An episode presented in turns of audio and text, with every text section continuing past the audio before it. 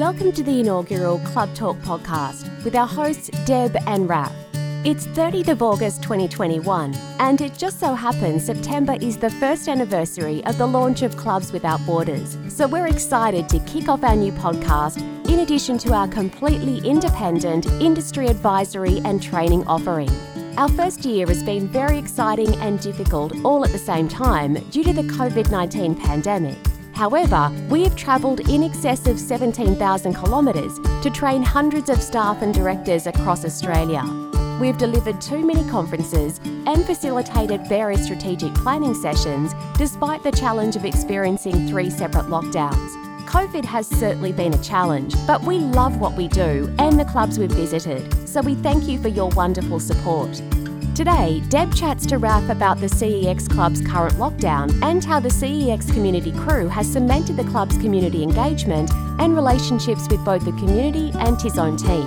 And remember, if there's any topic you would like them to discuss in future podcasts, just send an email to Deb and Raf at admin at clubswithoutborders.com.au. So, welcome, Deb and Raf, to our first podcast.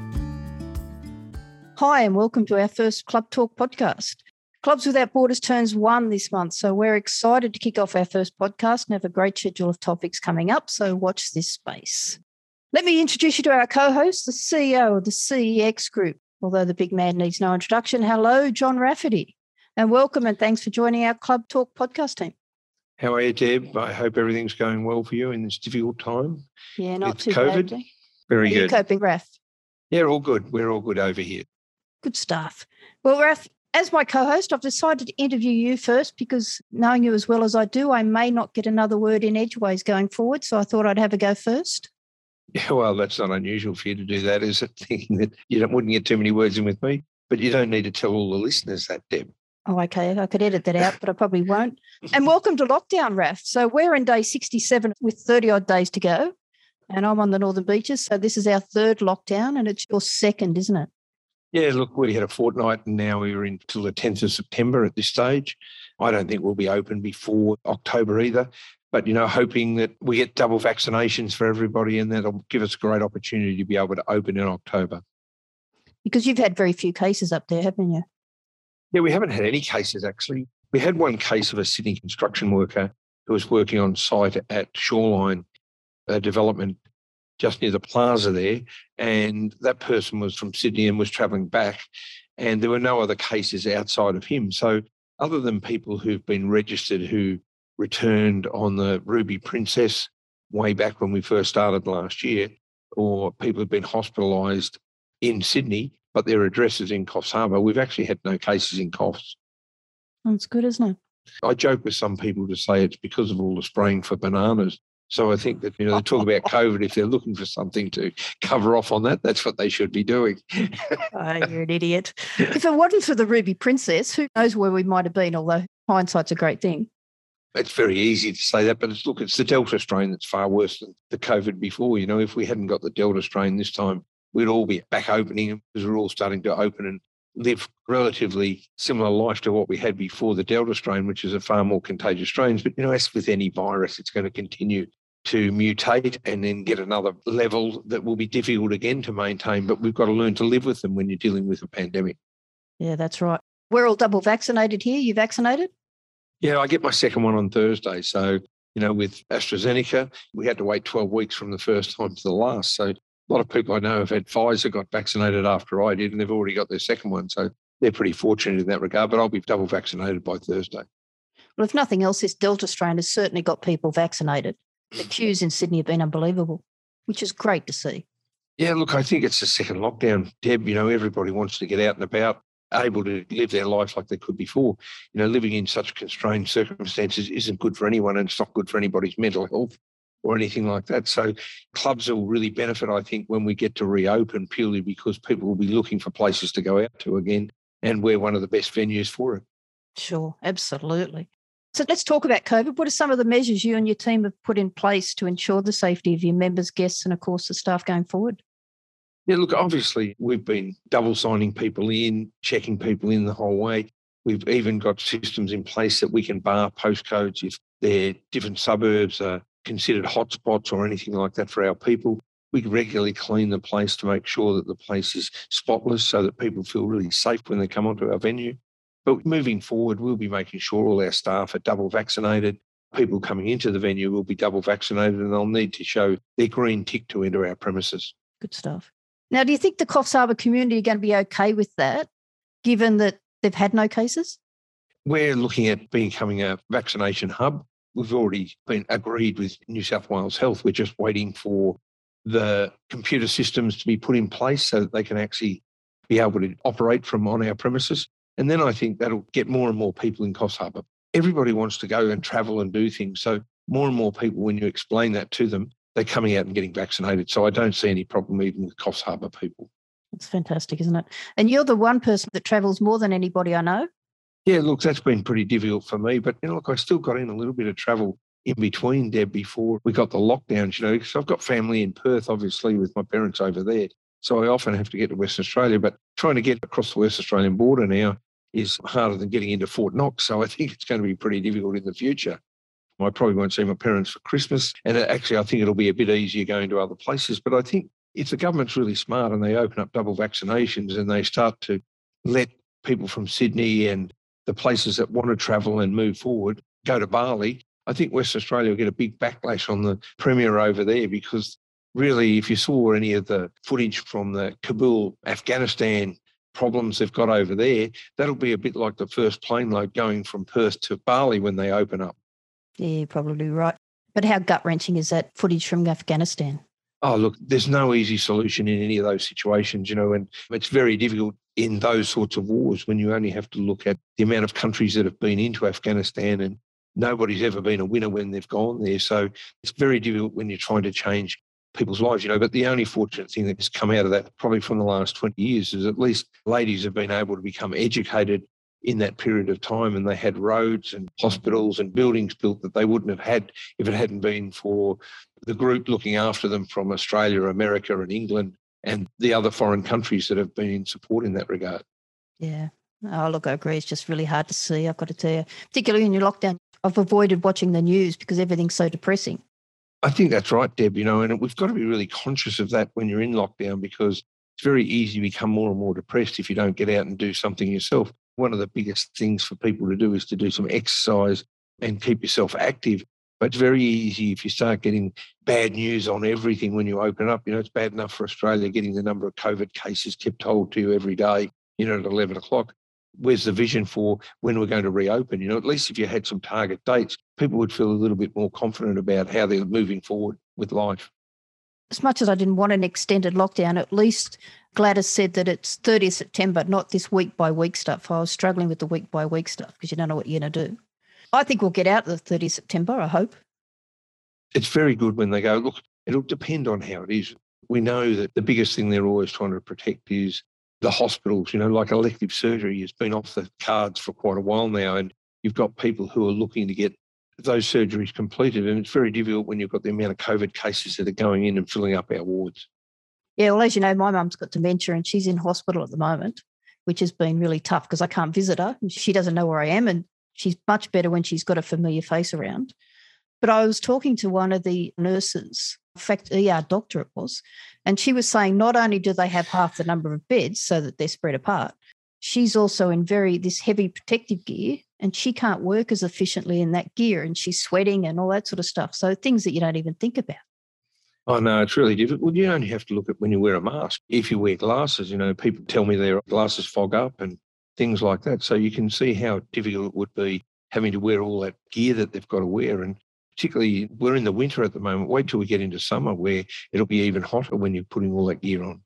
There's a whole lot of issues around this. But anyway, I remember when the first lockdown occurred, who would have guessed this would have happened? But I remember when I started ringing clubs to see how everybody was, there was only one club that comes to mind that actually had a pandemic in their risk management plan. So shout out to Grafton Ex Services Club, who actually had it in their risk management plan. But I guess now, Raf, all clubs are going to have policies and procedures and allow for the risk of different pandemics in the future.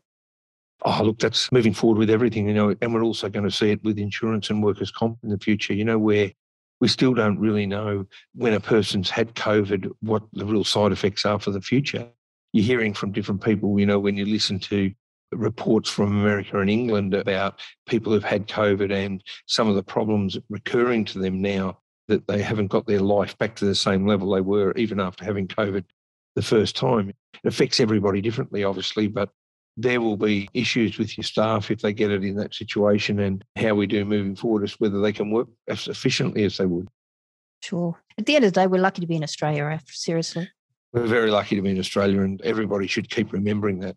Absolutely. Could not agree more. So let's get into more fun stuff. Yep. Look, I'm a Coffs girl, as you know, and I remember when you first went to Coffs Harbour, the club didn't really have the community engagement that you would expect in a regional town. But now your community engagement and reputation in town, I have to say, is second to none. So without boosting your ego, Raf, I talk about your club in all my training sessions. And it seems to me that this success is largely due to your community crew project. So you don't miss that when I go back to Coffs, the big green bus running around. So tell us about your CX community crew, how it works and how it came about. Look, Deb, what happened is the CX community crew always was the issue was the amount of checks you write for different organisations, and they might go to the person who wrote the letter to get the money, but nobody really knew what was going on. So we took the view that we'd form a community club group, which is an organisation that takes great pride in supporting the communities so that we can operate to enrich the lives of people living and visiting in our community.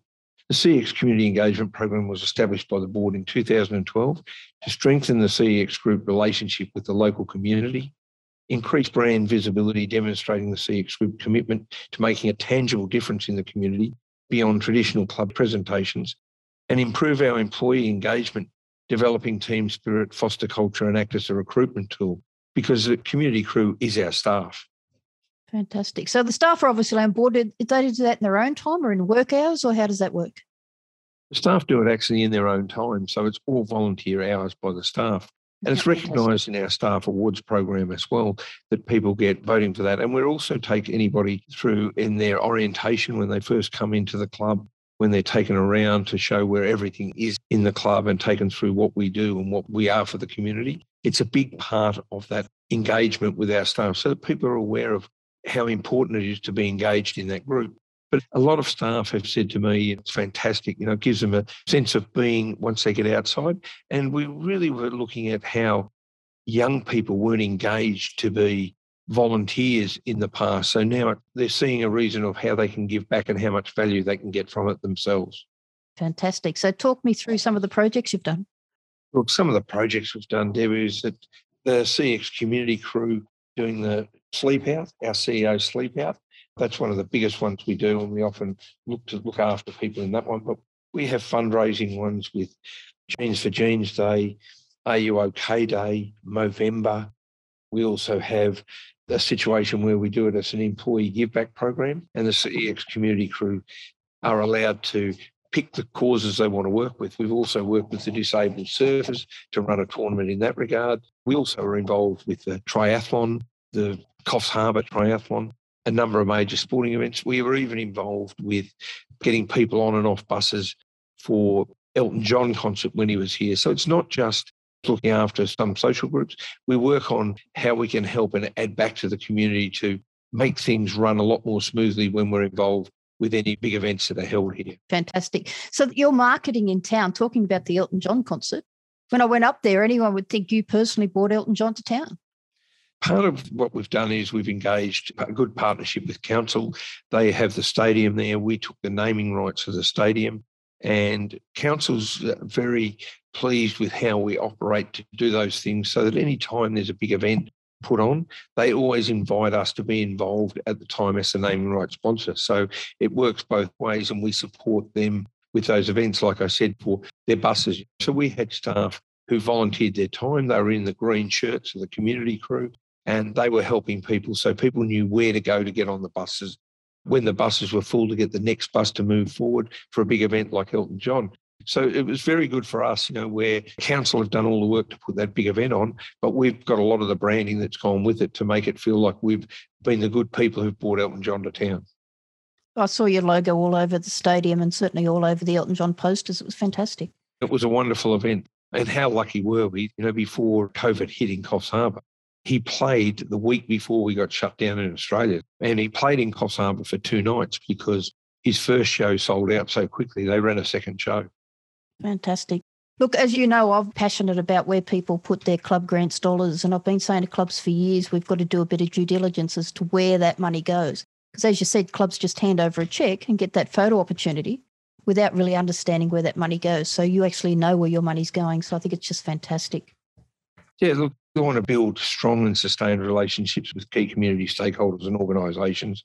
We wanted to improve the brand vis- visibility and community perception of the CEX group we wanted our core values to positively contribute to the culture of the town. And we wanted to make sure the employees that we recruit and engage are focused on doing that to actually put the CEX group first so that we make sure that every time when we work within our organisation that we're out there being a leader in the community where everybody likes to knock you for having gaming or for selling alcohol, that we are the facility in town that, you know, if you need some help, we can help you. And that's what we're trying to get across to everybody.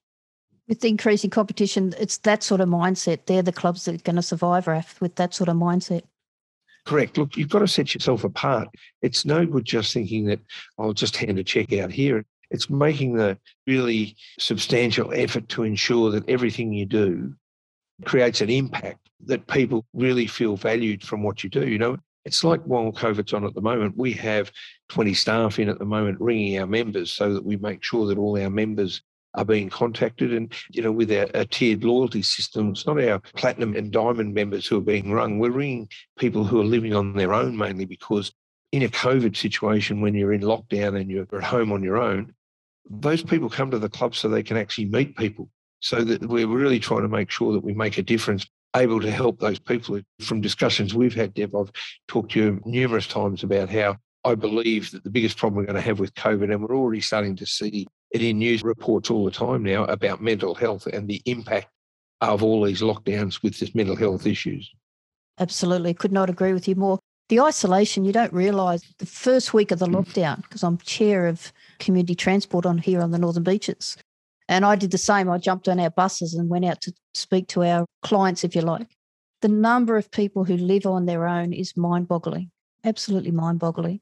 It's got to be very lonely for them. Well, not only that, Deb, you know, it's even kids who are being homeschooled, you know, like it's not so bad. You know, we think about it when you're in our situation. You've been educated and you have an opportunity to be able to help your kids some of these kids who are trying to get ahead, you know, through no fault of their own, their parents don't have the education to be able to assist them yeah. at schooling, that they then start to fall behind.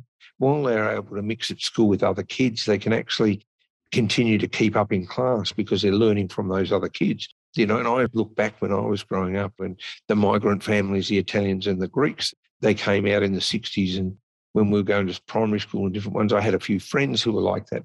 Well, they'd go home and their parents only spoke Italian or Greek, you know, so it was very hard for them to learn English because they go home and they're talking Greek and Italian. So they would learn from us and we would help them when they were at school. And then they would actually teach their parents English when they got home. And, you know, I'd go and play at their houses or whatever, and you'd see them when they talk to their parents. It's a really good experience of the multicultural society Australia has but we have to understand that it's very difficult for some of those families, particularly in this time.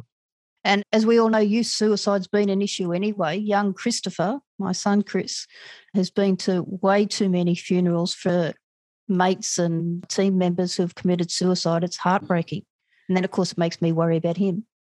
Yeah, look, it's really difficult, isn't it, to understand why people are like that. But look, You've got a lot of cyberbullying and how people treat people on Facebook and the different things with the internet, you know, where there's great things we've got from all those connections. But sometimes, you know, Facebook should have algorithms in their system that should be able to stop if there's swearing, for instance, or anything like that to try and help some of those kids or, you know, in situations where there's a lot of bad rubbish being pumped into our kids all the time because we live in a society in a bit of a bubble otherwise where you don't think it's happening because you're not involved in it or we're not on it. We're not using it. You know, but kids are, they're active in it. You know, whereas think back to when we were growing up, you had TV, but you didn't have too much else. And then you'd go outside and play in the afternoon. Well, they don't. They're on the computers and they're texting people and mobile phones and everything else. So they never get away from it. When we left school, if you had a problem with a kid at school, you went home, you didn't see that kid till the next day. Right. You know, if they have problems with a kid now at school, that pressure's on them the whole time. The person will be texting them or putting something on them about Facebook and different things like that. So very difficult for young, immature minds to be able to handle that situation. I've just written an article about this. I haven't showed you yet, actually. When I was in early stages of high school, I think you and I have talked about this. I was bullied and I certainly got over it, but I've never forgotten it. But at least when I got home, I was safe. Overnight and weekends, I was safe. But I can't yep. imagine if that bullying continued online for 24 7, how that might have affected me. Absolutely. And that's the issue that I'm talking about, all those sorts of issues for people because the difficulties in that area, you know, and then look, coupled with the, you know, there was a little bit of marijuana around when we were growing up, but you know, you only have to look at the difficulties and the pressure they're under with drugs and alcohol now, with the access that's out there far more than ever when we were growing up. It's funny, you and I have talked about this numerous times over the years. We've got a lot of acquaintances in our life, but very few friends. I think we could count on one hand the number of real friends that you've got that you can say absolutely anything to. And I know you and I probably agree that you're one of those people for me. I can say absolutely anything and I know it's safe and that's a safe environment. So we're going to get into that. Our next guest, certainly with what you're talking about, the current difficulties and yep. People and businesses are experiencing lockdown, the focus on mental health. For our next podcast, we're going to chat to my mate Gus Worland. So Gus left his breakfast radio show about a year ago to set up Gotcha for Life. And that's a foundation that strives to prevent suicide. And we're going to chat to Gus about the tools you can use to get those around you to open up and talk honestly about the stuff that really does matter, Raf. Well, exactly right. People forget you need to make an effort. And sometimes we get caught up in time. And COVID should have really shown a lot of people to make the effort to ring some people. You know, I rang some people that I've been doing, ringing some friends of mine. You know, like, you know how I've lived all over Australia and traveled all over the place. So I've got people who I know. And they're not necessarily really close friends, but they're people I still know or played footy with or came across them through football. And I rang one the other day and I had a chat to him and he'd had a business and the sale fell through and he was feeling pretty down about a couple of things that happened. And he texted me later and said, Oh, it was really good that you rang me.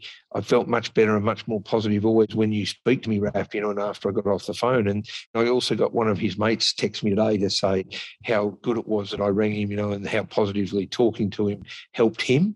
And I just think, you know, we don't do enough of that where we ring people to make sure they're okay or just check in on people so that a lot of times people can be living a lonely life without you realizing and it can get really overwhelming for a lot of people.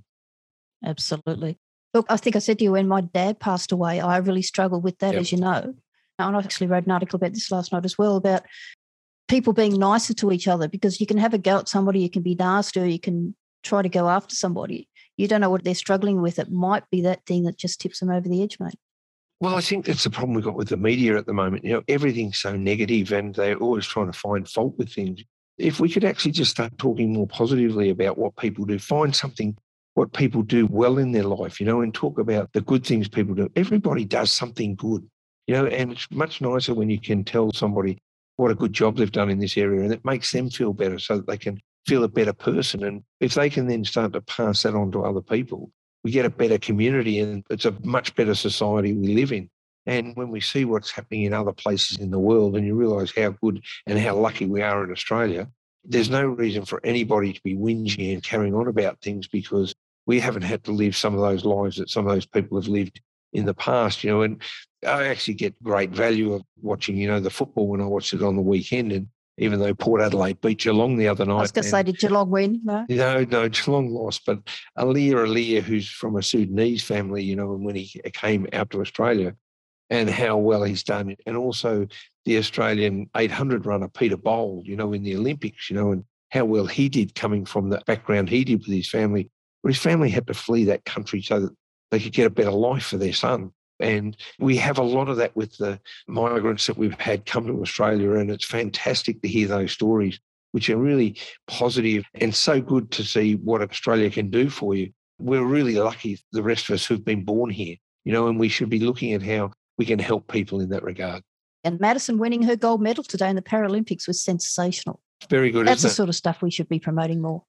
Absolutely, talking about all those positive actions of people, you know. And I think when the Olympics were on, even though with COVID, with the lockdowns, a lot of people seem to handle that a lot better while the Olympics were on than since the Olympics are finished. Probably right. Yeah, probably agree with you. Well, you'll love talking to Gus. He's great Yep. fun, but what he's doing in the space to prevent suicide is just so genuine and so admirable. It'd be great to talk to him. And look, for all our listeners, you know, for the podcast, it's great to be doing this thing, Deb, to get some people thinking about different things. But, you know, if they can nurture club culture and build financial strength in their business, they can make a difference in the community, you know, and, and that's what clubs are all about, is doing those sorts of things. So if we can all do that and focus on that, it's going to be fantastic for the future of clubs. Absolutely. Couldn't agree more. Well, thank you, Mr. Rafferty. I'm looking forward to co hosting future podcasts in the future.